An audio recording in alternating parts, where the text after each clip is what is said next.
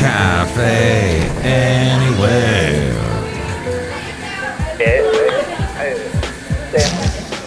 Mike's Daily Podcast. I got my total Chuck Schumer look happening right now with the bald head and the glasses like halfway down my face. You got it. Mike's Daily Podcast. It's because I've got LASIK eye surgery and that helps me see things far away, but now my close up vision is all us blay and I don't like it. So that's my song. Hope you liked it. That's it. Nothing rhymed in that song, did it? I tried. Mike's Daily Podcast. I certainly tried, and I certainly tried to get you a podcast yesterday. But that was not Mike's possible, Daily did not come to fruition, Podcast. and that's all I have to say. Yeah. I, I- you know what? There's only so much yours truly, Mike Matthews, can do. But I did learn. I learned a lot yesterday. I was uh, talking uh, with my lovely lady friend, who is a therapist, and she brought up something that I found very fascinating. I did not know a term that I'm going to tell you about in a, a moment. A moment. I just heard a very, very interesting interview with a guy who studies Russia, studies Putin, and he says a couple interesting things. If you want to catch it, I hate to say this, but I heard it on Terry Gross's show.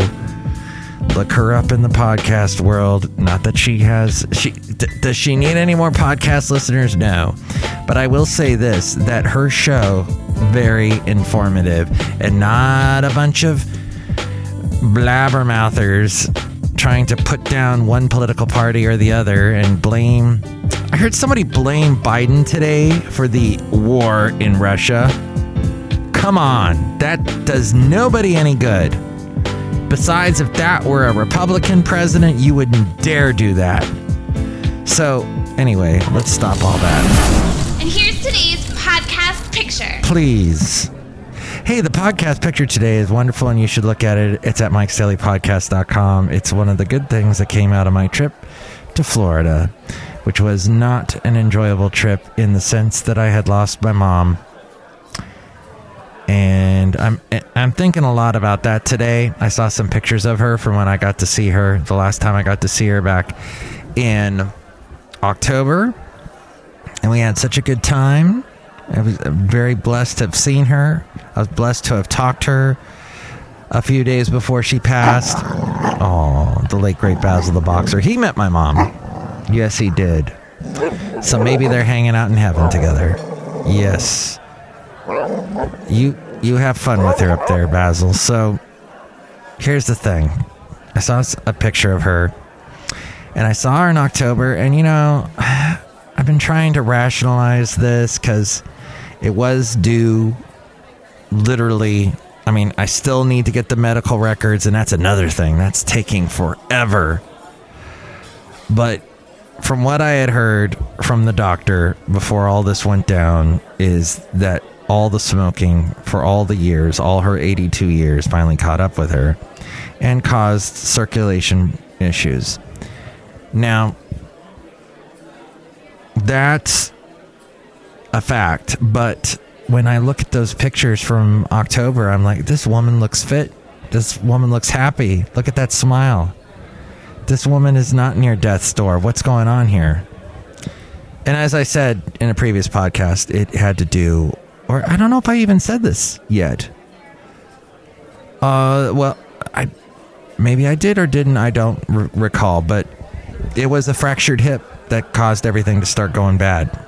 She fell down and fractured her hip. Now, the doctor told me when people of a certain age or people that have circulation issues like my mom did, when they fall and they fracture a hip, it's already incredibly it's it- it's a horrible injury for a young person, for an older person, a senior person who's not in the best of health from years of smoking. That's it's just not going to it, it, it, it can lead to all it's the survival rate was 50%, I think is what he said. Had she survived and complications didn't set in, um, she would have been looking at about three months of therapy, of, of rehabilitation, physical therapy, and trying to get back to be able to walking again. Now, I I think I've mentioned this in previous podcasts. My mom had had her left leg amputated about five years ago, and I found it fascinating and impressive and inspiring that she had spent almost six years walking around with with one leg missing. I mean, just all the complication. You know, that's not easy. Not easy for a fit person to do. So, she's a very impressive woman, and I'm sad this all happened to her. And it's just been hitting me hard today. So, and then things happened at work that were a bit upsetting. Some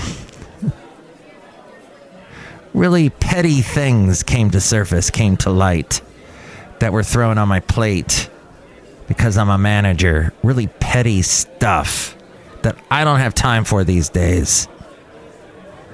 And a normal person, anybody who's going through what I'm going through, no one would put up with this. So I, that that along with everything else made for a bad day yesterday. I did not want to do a podcast yesterday. So being that this is a independent podcast that yours truly puts together with his time, I thought I'll just take a day off and I hope you'll understand.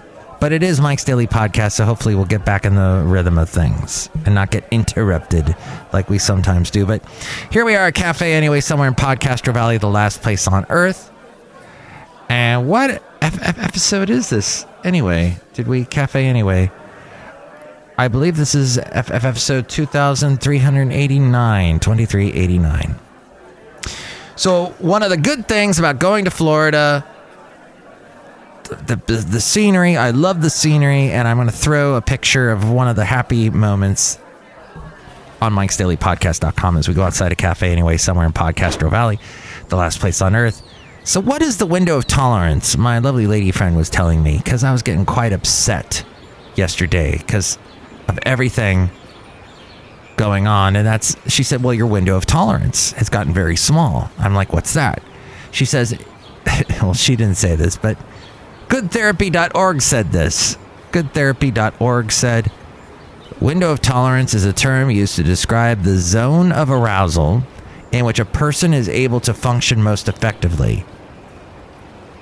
When people are within the zone, they are typically able to readily receive, process, and integrate information and otherwise respond to the demands of everyday life without difficulty. This optimal window was first named as such by a guy named Dan Siegel. When a person's within their window of tolerance, it's generally the case that the brain is functioning well and can process stimuli and petty stimuli and likely to be able to reflect, think rationally, and make decisions calmly without feeling either overwhelmed or withdrawn. During times of extreme stress, people often experience periods of either hyper or hypo arousal. Now, yours truly goes the hyper arousal route. It's the fight or flight response. And I told you about when I first heard my mom's was, you know, not going to make it. I had the fight or flight thing happen. And basically, this lasted for a day because I, I still had no concrete word on whether she was going to make it or not. But I was like, that lasted for a whole day. And I'm feeling this fight or flight response the whole day and not sleeping. And it's often characterized by hypervigilance, feelings of anxiety and or panic, and racing thoughts. That's yours truly. Now there's hypo arousal. Hypo.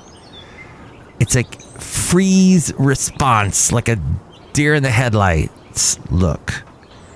It may cause feelings of emotional numbness, emptiness, or paralysis. And I know people like that, but I, I, it's fascinating to me. emotional numbness, emptiness, or paralysis. See, in my mind, that means okay, well, you're wasting time. You could be spending time trying to fix the situation. But instead, people just go completely blank, blank stare, and just sit and just zone out, look at stupid news reports on their phone, on their smartphone, read texts, go on social media, zone. I don't get that. I don't get that at all. But that affects so many people. In either of these states, an individual may become unable to process this stimuli effectively. The prefrontal cortex region of the brain shuts down, in a manner of speaking, affecting the ability to think rationally and often leading to the development of feelings of something that's called dysregulation. That's dis with a D Y S. Not deregulation like what um, Reagan did with most of everything and the media. That's right. He deregulated the media to an extent, although the FCC looks at all kinds of ridiculous things in radio. But yeah, deregulation. No, this is dysregulation, which may take the form of chaotic responses or overly rigid ones in these periods, a person can be said to be outside of the window of tolerance. By the way, Putin, this guy I was talking about earlier, who has analyzed Putin for years, says he doesn't look well. And it may have to do with all of the COVID that hit his country. But he looked, he's, in his words, did not look well. So, will he. Now, this expert said that he didn't think he would use the bomb or go nuclear because he has family. That's how he rationalized it. He said it's very improbable, but he also said that Putin is, you know, he's he's doing this because he has the power to, and he's been in power for 20 years. And how did he put it? Oh, you'll just have to listen to it. It was fascinating. But he did point out that he's making a lot of mistakes now. And that seems to be hitting a lot of media these days that his troops aren't as, they were basically not as fit as people thought. They were sent to the front lines and they were sent to the front and they were basically not as prepared for various reasons. Well, just wanted to bring that out. Managing the window of tolerance. I just wanted to jump to this real quick. It is possible for individuals who have become dysregulated to use techniques to return to their window of tolerance.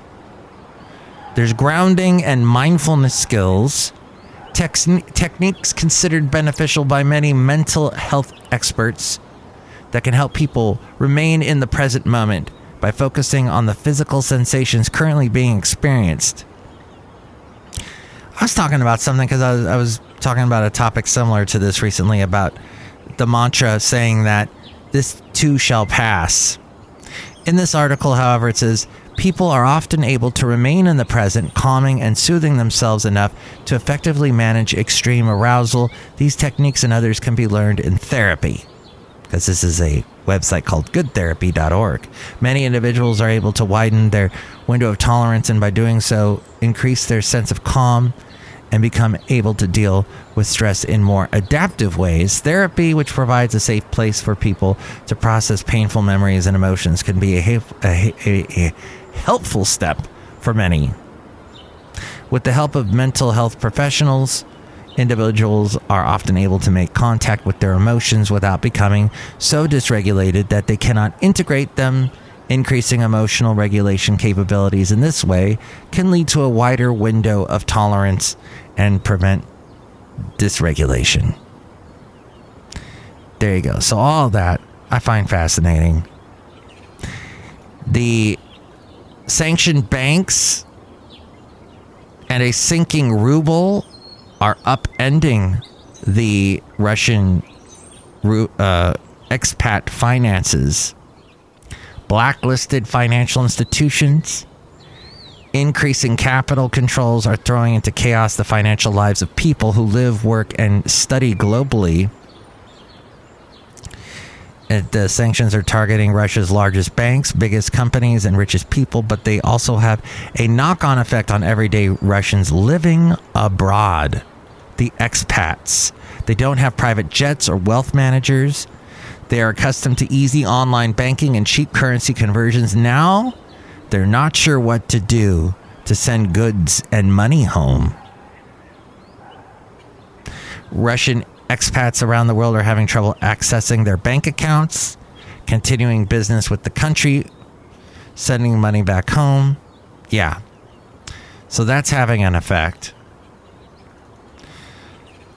Oh, and then the French. So Macron will talk to Putin, and apparently Macron then says, "Oh, the worst is still yet to come." Thanks, thanks a lot. That's really helpful, Macron. The, wow, you are such a help. oh, but uh, this Putin, he is crazy. Did you know that? He is not normal. I can make fun of French because I got some French in my bloodline, okay? A little. Plus, mom was excellent, spoke French excellently. She studied at the Sorbonne and probably would never say excellently because I don't think that's a real word. Inside Putin's inner circle, there are 10 Russian oligarchs that are mentioned in Insider International and they they are being hit by sanctions. The oligarchs, as the CEO of El Alrosa, a state-backed diamond mining company, is getting hit. Nikolai Platonovich Patrushev, he's the secretary of the Russian Federal Security Council, and another longtime close associate of Putin per the Treasury um, and he's getting hit. So anyway, cafe anyway. There, the, the Igor Ivanovich Sechin. He is the CEO of Rosneft, and he's one of the world's largest oil companies. The oil baron has been called the second most powerful man in Russia after Putin. He's getting hit. So all these people, wow. Yeah. Oh, and Russian TV. That's right. Oh, let me look that up real quick. Russian TV. That RT. Did you ever watch that? RT News. Now, they they're still online. They still got podcasts. They still got world news. Um, but the news about them, their America division is permanently shut down. And this, according to Fox News, which is interesting because sometimes they sound the same. Uh, they lay off staff as Russian Ukrainian crisis escalates, 120 other staffers were let go. Yeah, how is that even on the air? That blows my mind. You know, people watch that and have no idea that it's run by Russia. and I remember somehow they took up, they bought up all these channels on a lot of cable cable boxes, so people would watch it and go, "Oh, it's here. It's here. It must be good. It looks all flashy and nice and good looking people and snazzy sets. Very snazzy. Yeah, so RT America has ceased production as a result of unforeseen business interruption events. All their locations would be ceasing production. And given their anticipation that the layoff would be final, it will result in the permanent separation from employment of most TNR employees at all locations. Huh. Separately, the National Association of Broadcasters issued a statement earlier urging other broadcasters not to carry Russian sponsored programming in light of the conflict. So there you go. It's even affecting media. Look who else is here. I mean, look who's here. Hello, Michael Masters, Madam Rootabega on I'm not Russian. Oh, well, that accent, you know, I didn't with the accent. Thought maybe, possibly, you might be. I'm not. Oh, okay. Do you like to eat borscht? Yes. That's it. Borscht makers are gonna get hit too. Uh, do you like to eat a souffle? Yes. Do you like party snacks? No. Look who else is here. Hello there, Mike. This is Valentino, the parking attendant. And this is Bison Bentley. Do you know that? Mike, the weekend's almost here, and I'm really happy. Yeah, we're really happy. Do you know that? Good. Let's wrap up the show. Next show, it'll be the wonderful Chely Shoehart, Floyd the Floor Man, John Deer the Engineer. You can chime in about anything we covered. 336 MM Daily. 3 plus 3 equals 6 MM is in Mike Matthews Daily, as in what this podcast will try to be. Thanks for listening. Mike's Daily Podcast is written and produced and performed by Mike Matthews. His podcast is super easy to find. Download or listen to his show and read his blog at mikesdailypodcast.com. Email Mike now at mikesdailypodcast at gmail.com. See you tomorrow. Bye.